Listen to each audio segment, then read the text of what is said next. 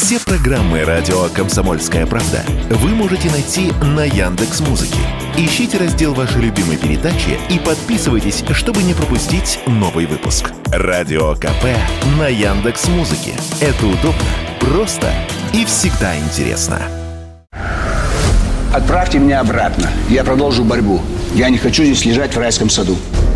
Лучше я буду где-то в тайге идти, полуголодный, но помогать людям.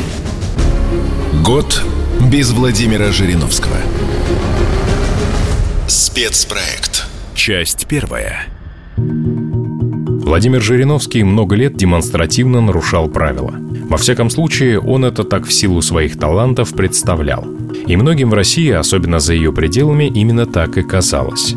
Либерально-демократическая партия, лидером которой он стал 33 года назад, оказалась первой партийной структурой в Советском Союзе, которая виделась многим на Западе и кому-то в СССР альтернативой правящей коммунистической партии в конце штормовых 1980-х. То, что это возможный проект госбезопасности, большинство волновало мало. Не беспокоило тогда, тем более не тревожит сейчас. Жириновский более 30 лет ипотировал элиты и обычных граждан до тех границ, за которыми эпатаж начинал работать ему не в плюс, а в минус – в июне 1991-го лидер партии с двухлетним стажем на удивительных выборах президента еще окончательно не оформившейся России в рамках СССР уступил только двум харизматичным личностям – сверхпопулярному тогда бывшему коммунисту Борису Ельцину и довольно популярному коммунистическому премьеру Николаю Рыжкову. Жириновский и на выборах в июне 1991 и во время путча в августе того же года выступал за единое многонациональное государство с единой обороной и денежной системой. Такое, где становой, хребетный для огромной страны русский народ перестанет быть на вторых ролях. Враги Жириновского называли его националистом, а сам он говорил о национальных интересах большинства на территориях, где люди, представляющие это большинство, живут и работают на благо многонациональной страны. Владимир Жириновский шесть раз баллотировался на пост президента России. Больше, чем кто бы то ни было. И всегда получал миллионы голосов. Он встречался с лидерами стран, которые находились под западными санкциями. И с главой Ирака Саддамом Хусейном, и с ливийским лидером Каддафи, и с экс-президентом Югославии Слободаном Милошевичем. Как лидер одной из ведущих российских партий и глава одной из ведущих фракций в Нижней палате парламента, Жириновский лично старался донести до этих людей, которые симпатизировали России, нашу поддержку на государственном уровне. Владимир Вольфович предвидел то, как будут развиваться ряд ключевых конфликтов. На Балканах с развалом Югославии, на Ближнем Востоке с уничтожением Ирака и курдов, на Украине с превращением славянской страны в гнездо русофобии. Да, он, уроженец казахстанской Алма-Аты, нередко ипотировал российское общество своим поведением как в Госдуме, так и на других общественных площадках и вне их. Но многие его прогнозы оказались на удивление точны. А я скучаю по Жириновскому. Вот даже по-человечески скучаю, потому что его не хватает сейчас. Вспоминает политический обозреватель комсомольской правды Владимир Варсобин.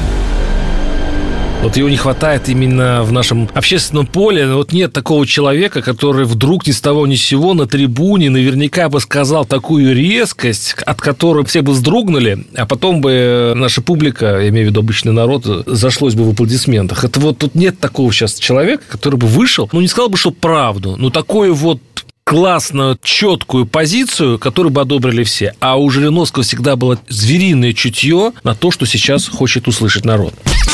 Хохлы – странные люди. Молятся на европейцев, работают на евреев, умирают за американцев и за все это ненавидят русских. Жириновского заменителя такого, который бы сейчас бы взял, полностью бы заменил его, нет таких людей, потому что все слишком осторожны даже там условно Пригожин, условный Стрелков, которые вроде из кожи вон лезут, чтобы каким-то образом себе э, набрать какие-то электоральные очки, им далеко до Жириновского, потому что, во-первых, у него была та самая харизма, а во-вторых, он даже самые убийственные и жесткие вещи для власти каким-то образом оформлял в такую подачу, в такую речь. Руками разводили, говорит, ну, прав Жирик-то, в общем-то, хотя клоун. Он за этим, кстати, клоунадой он и прятался. По алфавиту я на первом месте. С какой стати Зюганов? Ж, З и КЛМН. С какой стати Зюганов идет? Вы знаете, их уже у власти нету, так продолжают их вперед. З после Ж. А букву Ж любить надо. Это буква «жизнь». А буква «З» – это запор.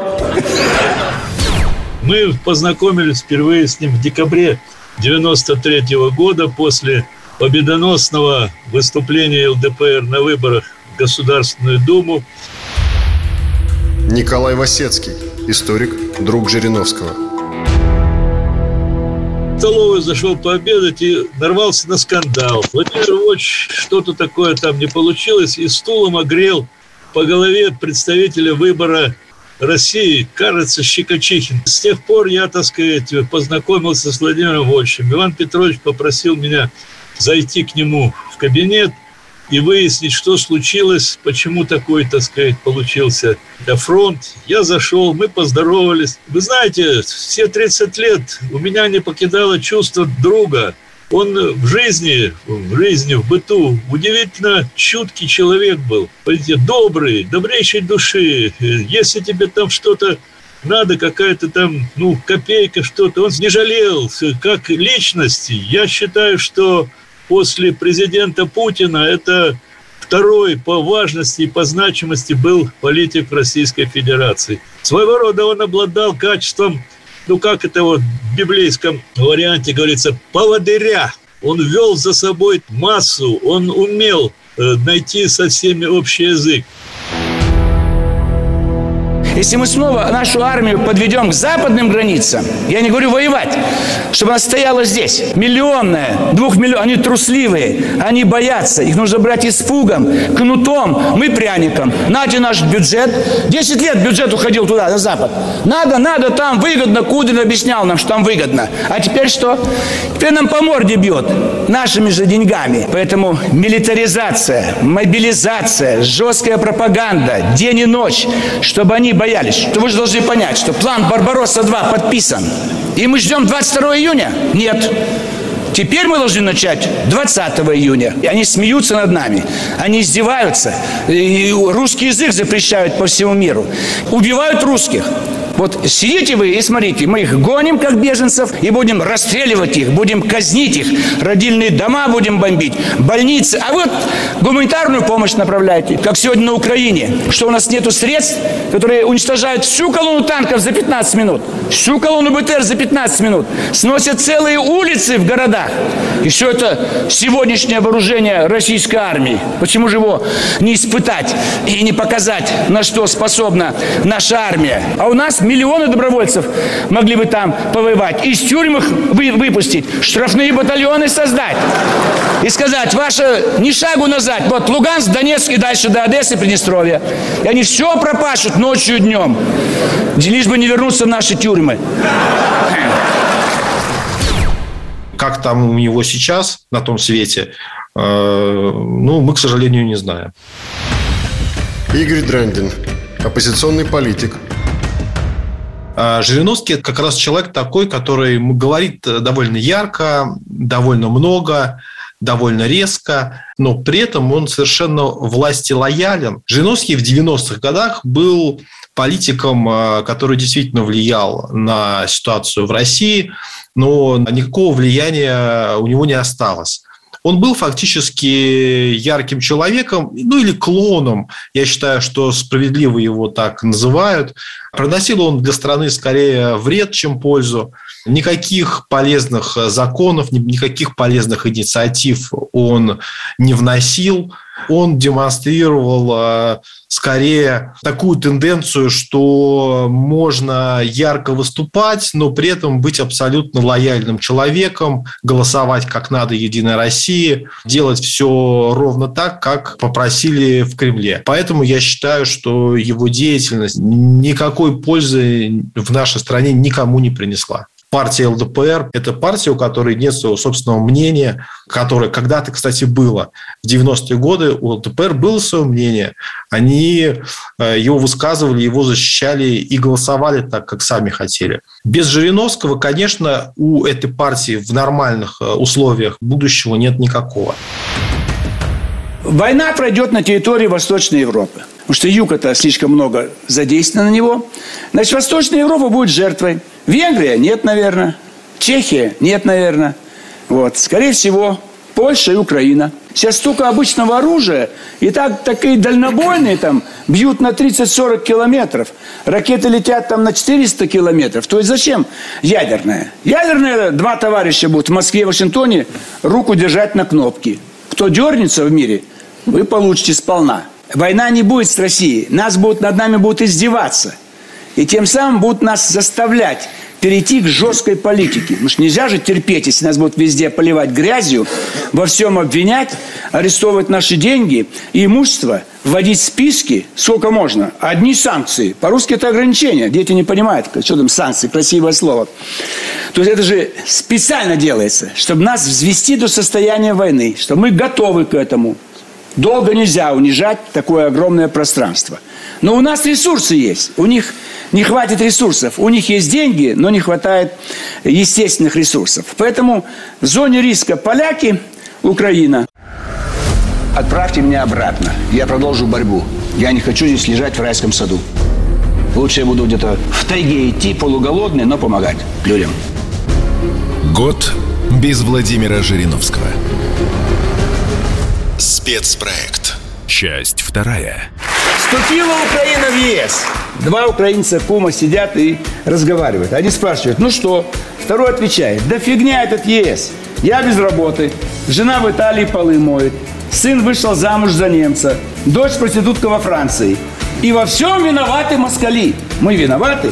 Говорили нам, не вступайте в ЕС, не вступайте в ЕС. Знали, подлюки, что мы на зло сделаем? Вот вы все время все делаете на зло он действительно был любим народом. Я проехал на автостопе всю страну и скажу, что после смерти Жириновского Госдума неузнаваема. Вспоминает политический обозреватель «Комсомольской правды» Владимир Варсобин исчезла э, личность в Думе. И э, хотя над Жириновским посмеивались, хотя относились к нему как все-таки к проекту Кремля, потому что все-таки о его самостоятельности все-таки народе не было иллюзий, но любили именно по-человечески, потому что а что он там выкинул на этот раз? А что там Жирик-то? Как он классно мочит? И вот этот, возможно, юмор его, непредсказуемость, э, которую он очень хорошо эксплуатировал во время ранних эфиров, то апельсиновый сок, то ли он вцепится кому-то в прическу в Госдуме, то еще, то эти скандалы. Он ведь на самом деле, Жириновский, он очень хорошо уловил вот этот, то, что сейчас очень хорошо используют звезды шоу-бизнеса.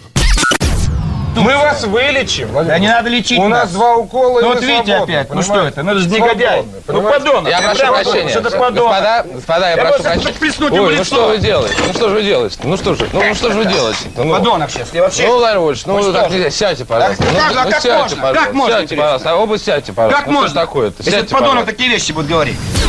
Звезда шоу-бизнеса обязана какой-то момент, когда она чувствует, что затухает популярность, угодить в какой-то скандал. Они специально придумывают скандалы. Жириновский действовал ровно по этим лекалам. Он всегда поддерживал определенный градус а, любви к себе, узнавания, ощущение, что он на коне, что он все-таки не сходит, пусть и в бульварной прессе, но с первых полос, он всегда чутко этим занимался. И второе, конечно, абсолютная договороспособность Жириновского.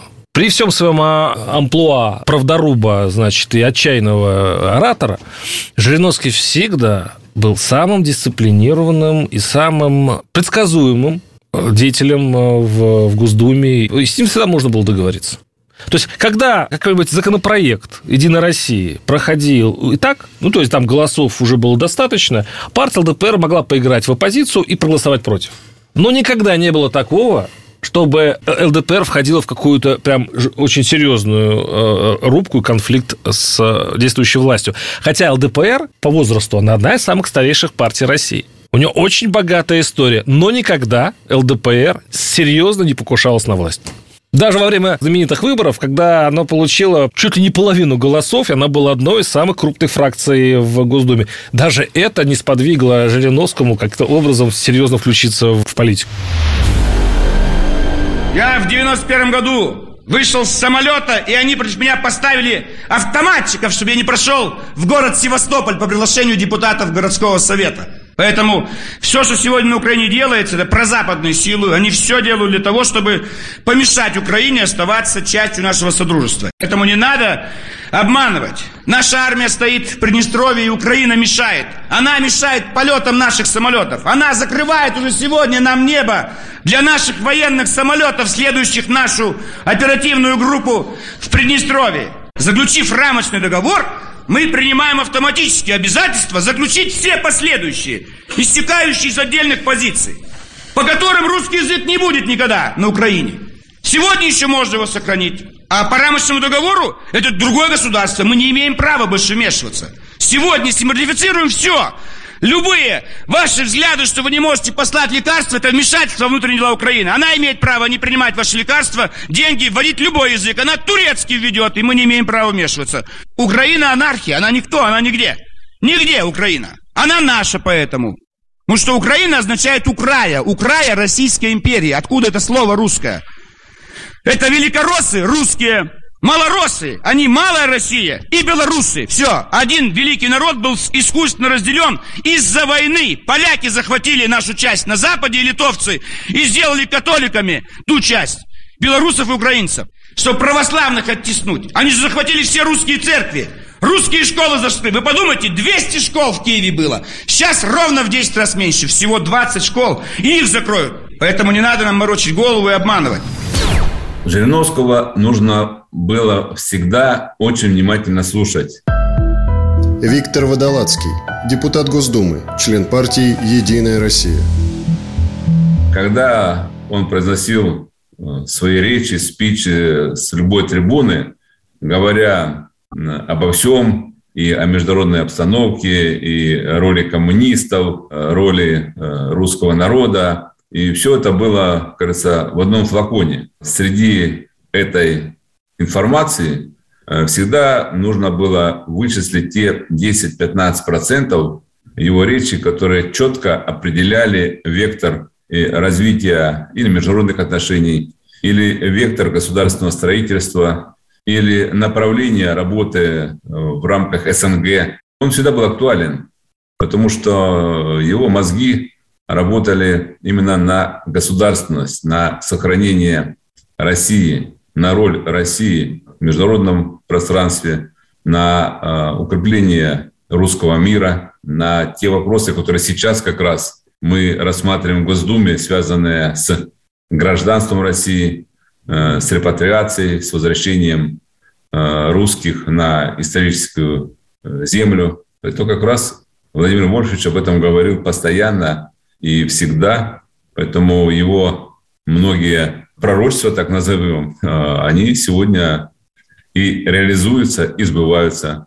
То же самое и по Украине. Он, начиная с 2000-х годов, говорил о тех националистических лагерях детских, которые под эгидой Сороса и Госдепа создавались на Украине, о том, что это будет беда, что там вырастят э, не людей, которые будут хуже чем гитлеровцы. Ну вот оно и так и получилось. Сегодня самый исторический момент. Понимаете? Нельзя решения принимать вот так на заседании Госдумы, там где-то в Совете Федерации. Эти решения примет один-два человека. Может быть, даже один примет. Как по Крыму. Один принял.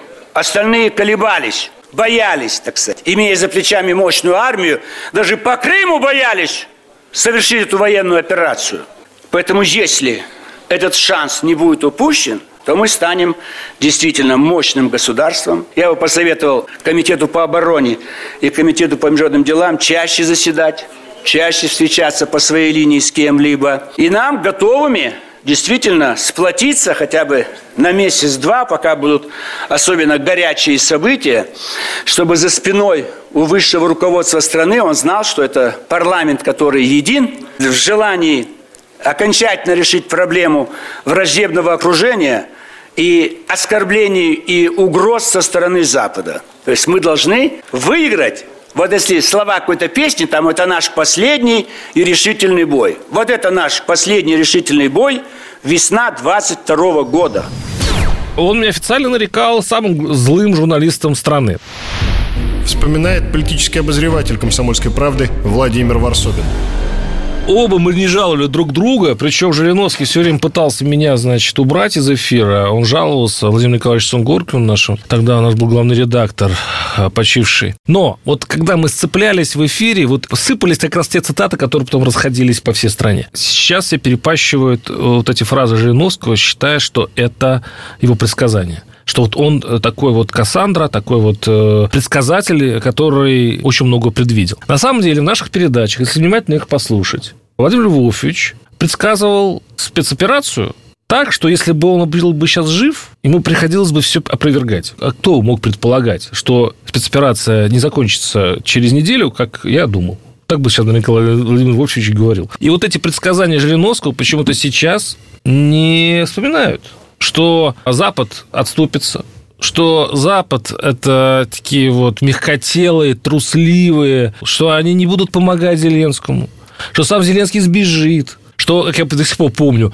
я буду провожать эшелоны на Киевском вокзале в мундире полковника. Я говорю, подождите, говорю, сколько погибнет наших солдат? Вы можете себе представить?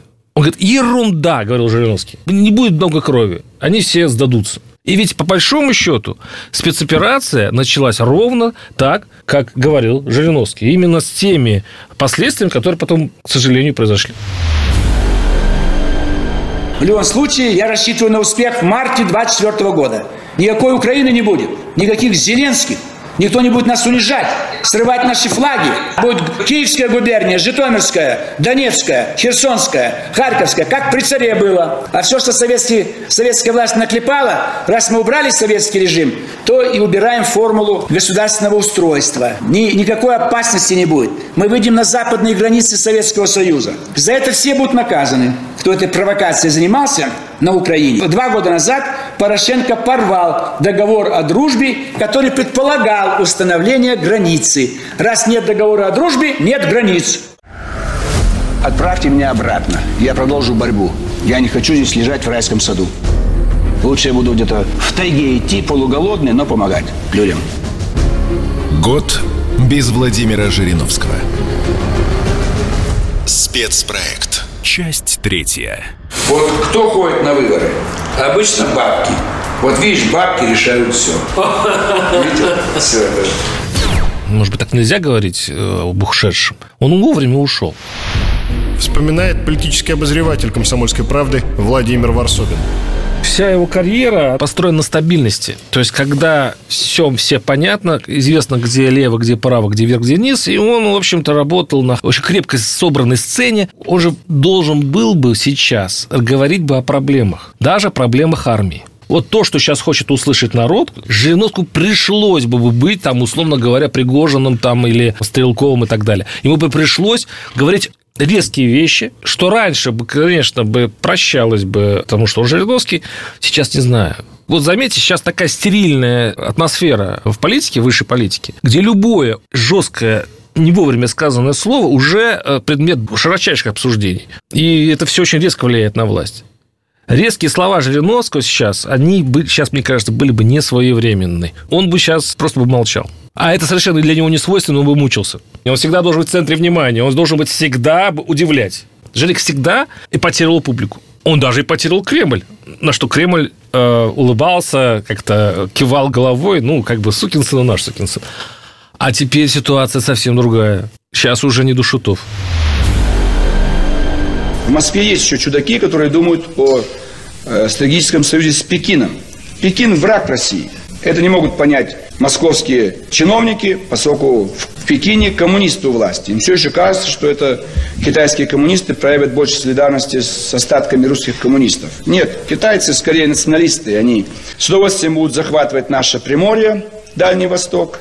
Поэтому, конечно, Э, психологический фактор имеет большое значение, и то, что происходит на Балканах, это репетиция того, что хочет Запад сделать в отношении России, расчленение России, отторжение Дальнего Востока, отторжение Поволжья, Кавказа, и все это под флагом вот защиты прав человека или же защиты нацменьшинств. Этого не могут понять те, кто сегодня улыбаются, а завтра будут сами беженцами в собственной стране.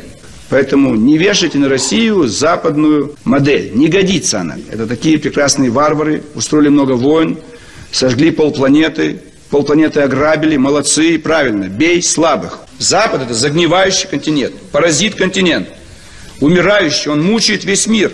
Все войны были из Европы. Никогда в мире ни одна страна не нападала на другую. От крестоносцев до последней Балканской войны. Они шли на восток грабить, убивать, сжечь и насилие. Это все делал Запад. И он за это ответит, потому что он погибнет все равно. Мы готовы ценности Запада использовать для, для демократии мира. Но через войну, как Запад. Запад сперва бомбит, потом говорит о демократии. Так и мы. Никто не считал этого человека защитником своих интересов.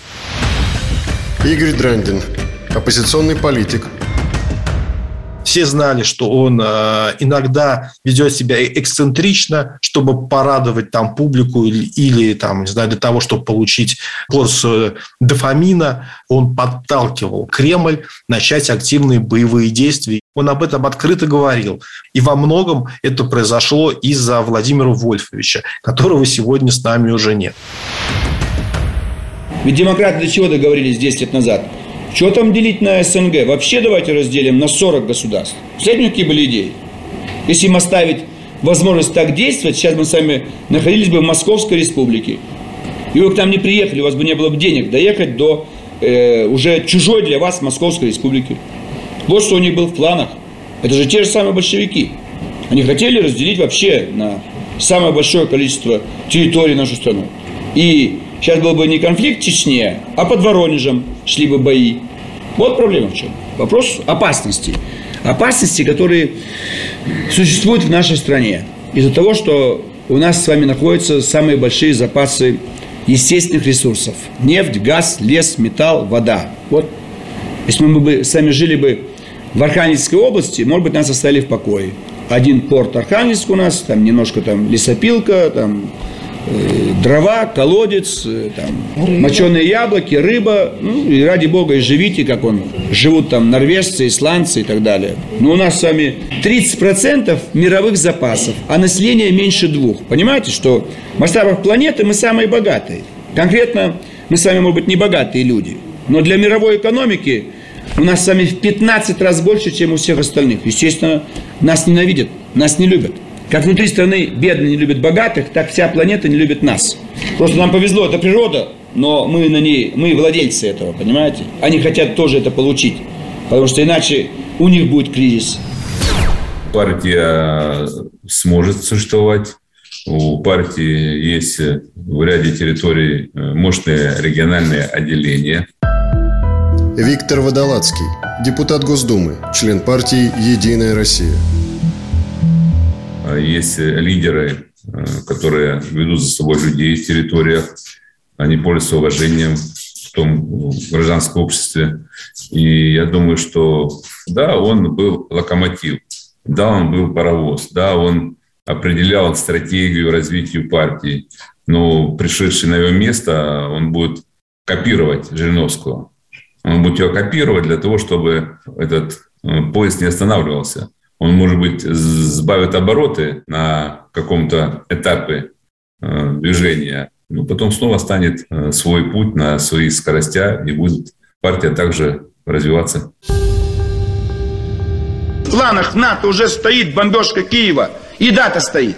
А вы все еще не знаете, вы все еще как дети, наивно улыбаетесь. Вам кажется, нет, этого не будет. Это будет. И Прибалтика будет другая. Вот они уже сбежали в Прибалтике. Они уже упаковывают чемоданы. Видите? Корреспонденты уже испугались, уже побежали. Они понимают, чем для них кончится издеваться над русскими.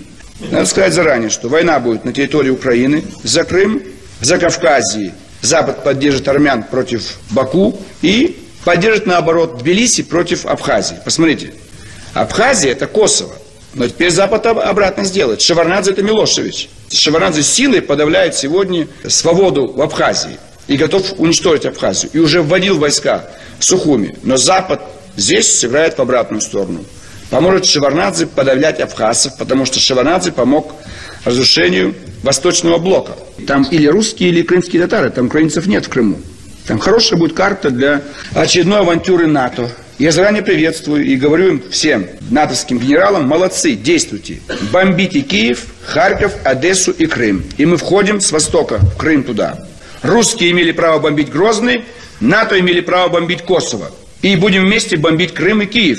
если киевское руководство не может понять, к чему привела их политика. Что крымские татары уже сегодня имеют свои вооруженные силы, свой мини-парламент, через пять лет они захватят Крым при помощи Турции. Но в Киеве этого не понимают. Но НАТО будет это делать, я вам это говорю. Здесь, в центре Европы, у НАТО нет других планов, кроме ведения войны.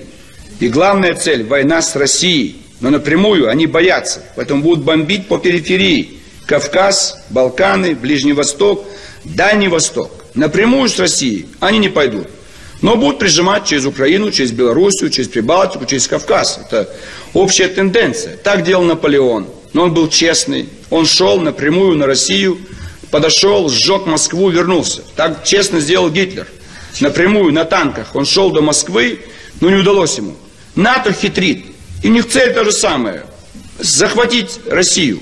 Уничтожить Россию. Все то, что хотел Гитлер, они уже сделали. Расчленение Советского Союза, подавление экономики, уничтожение армии. Только натовский флаг еще не развивается в Москве. Чтобы добраться до кнопки, большой силы не надо. Дотянулся, нажал и полетели птички в определенный регион. И там больше ничего нет в том регионе. Владимир Вольфович всегда говорил и всегда подчеркивал, что в обществе должна быть многопартийность. Николай Васецкий, историк, друг Жириновского. Нельзя замыкаться на одну партию. Он всегда выступал против ведущей и руководящей роли КПСС. Всегда выступал против того, чтобы вот эту единую Россию, которую сперва возглавлял Путин, а потом возглав... передал он Медведеву, видимо, понял, что это с единой Россией ничего толку не будет, как ведущей партии, значит, страны. Он говорил, что не должно быть ведущих партий. Партии все должны быть одинаковы. Он абсолютно прав. Сегодня, так сказать, Путин вынужден эту партию подпирать, так сказать, вот общественной палатой создали там, чтобы как-то мнение людей приблизить. Вот погнал их волонтерами, так сказать, стал. Все это предвидел э, Владимир Вольфович. Он об этом говорил открыто. Он никогда не стеснялся никого и ничего. Он Путину говорил в лицо, так сказать, если что, с чем-то не согласен. Я дважды был свидетелем их, так сказать, очень такого крепкого разговора. Я поздравляю Единую Россию, силовиков. Вы власть удержали. Но каким путем? Вы закончите так же, как закончили большевики. Если сейчас выходит 100 тысяч, через 5-6 лет выйдут миллионы. И никто вам не поможет. В том числе полиция. Она будет на нашей стороне. Армия вся на нашей стороне. Вы с кем останетесь? Вы что думаете, у вас будет вариант Ливии или э, Египта? Там хоть какая-то часть армии, или как сегодня Сирия.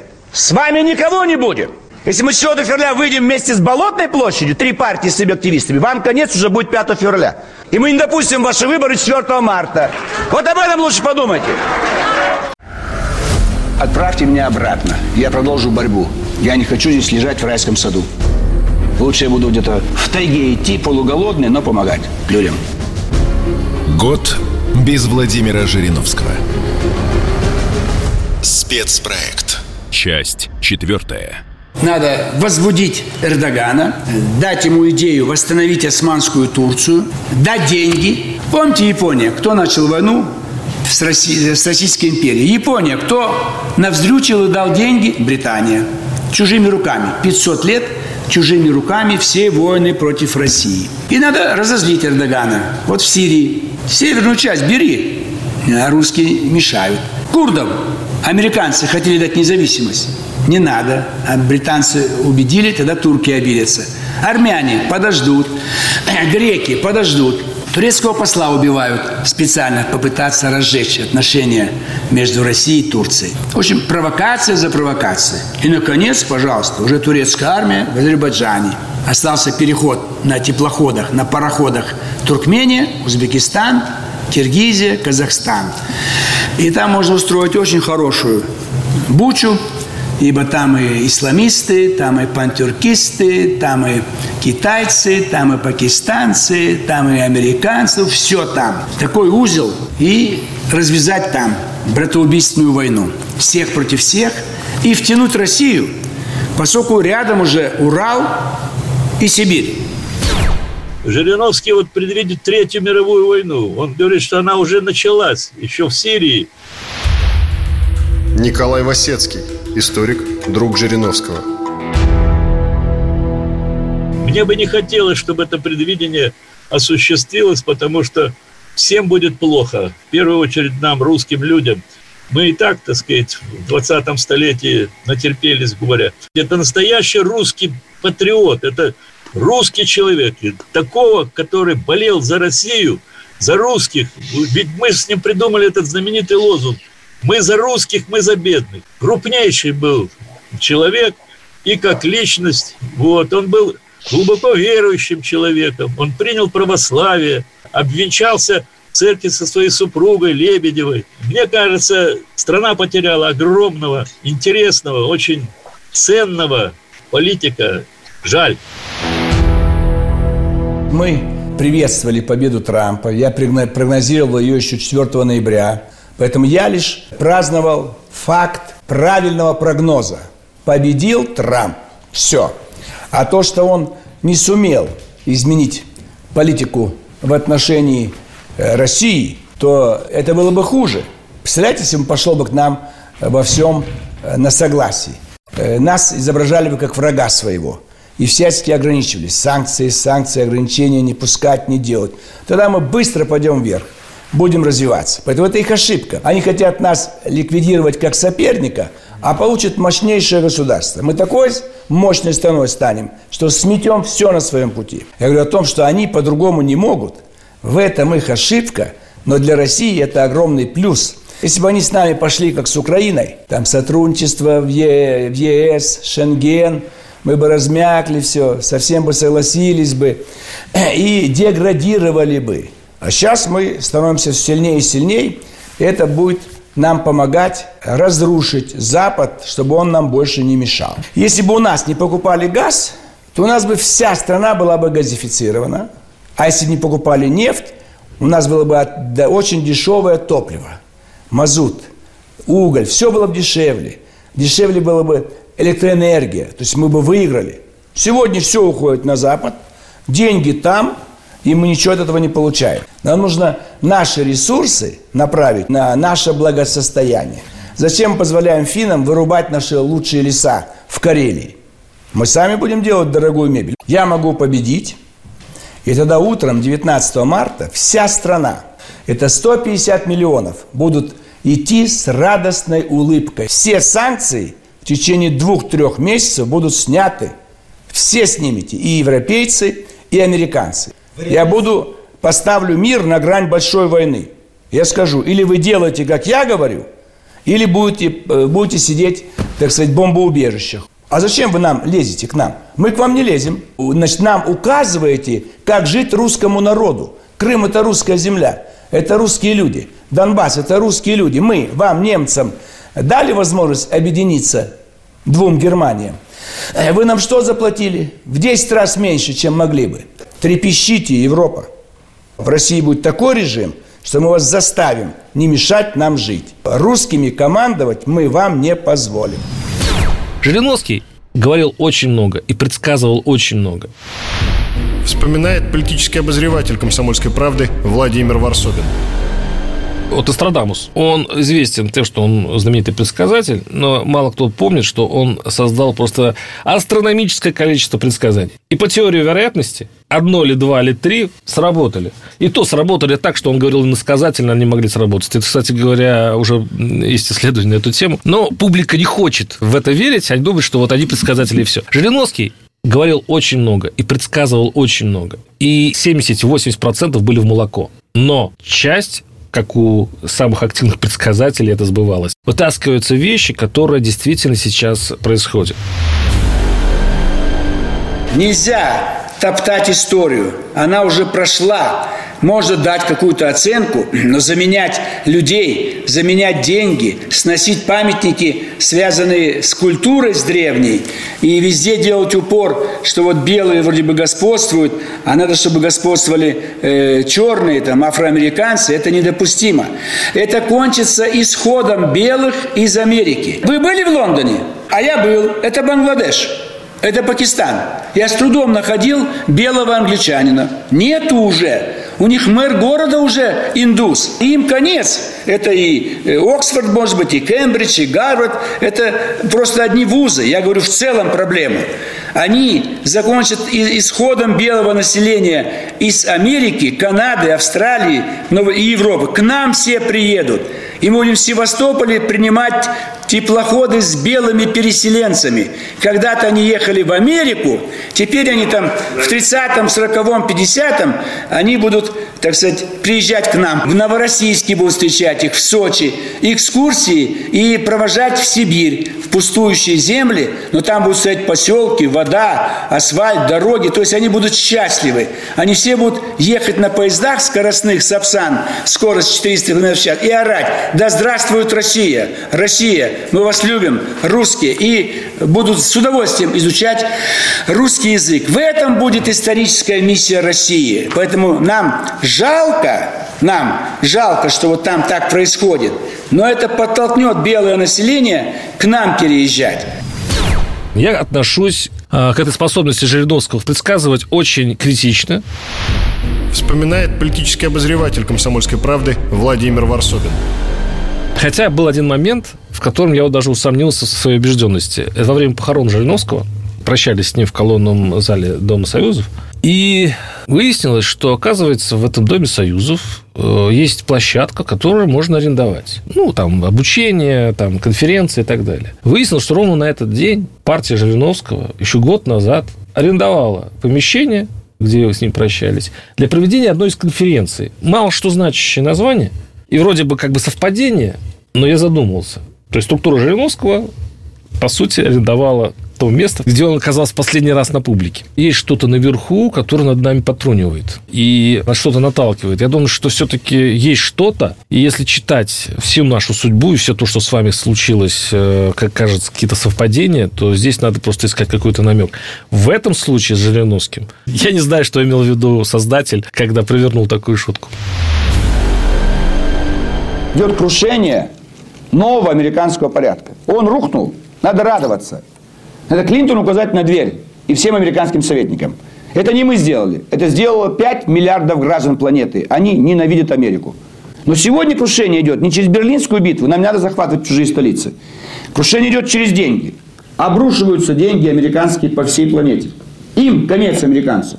Это мировая всемирная финансовая власть лопнула. И радоваться надо. Американцы боятся, что если в ближайший год-два они не уничтожат Россию, то уже начался обратный процесс. Процесс уничтожения Америки. Бумеранг. Он в любом случае совершится. Американцы могут только замедлить действие бумеранга. Все равно Америке конец. Но где это будет? 2003 год, 2005, 2013 год. Все равно мы это начнем выздоравливать, а эта болезнь как зараза. Эпидемия пойдет туда, за океан. Пока им далеко, океан разделяет. Но для заразы, к сожалению, преграды нет. Политический спид, он всепроникающий. Посмотрите мои выступления в декабре и в ноябре на различных политических массовках, тусовках, тусовках. Я это и говорил, но своим языком. Как надо с ними разговаривать, что нужно от них требовать. Не надо бряцать оружием. Надо сказать, давайте выполнять. Отказывайтесь, тогда мы можем принять другую программу. А какую вы почувствуете? 4 часа утра 22 февраля. Я бы хотел, чтобы 22 год был бы годом мирным, но я люблю правду. 75 лет говорю правду. Это будет год не мирный. Это будет год, когда, наконец, Россия станет снова великой страной, и все должны заткнуться и уважать нашу страну. Иначе они нам заткнут рот и будут истреблять русских сперва в Донбассе, а потом в Западной России. Вспоминает политический обозреватель «Комсомольской правды» Владимир Варсобин. Жириновский в раю или в аду? Вот по-хорошему, по-христиански, не судите, да не судимы будете. Я скажу так, я скажу уклончиво, не скажу прямо. Я скажу, что он не в раю. Отправьте меня обратно. Я продолжу борьбу. Я не хочу здесь лежать в райском саду. Лучше я буду где-то в тайге идти, полуголодный, но помогать людям. Год без Владимира Жириновского. Спецпроект.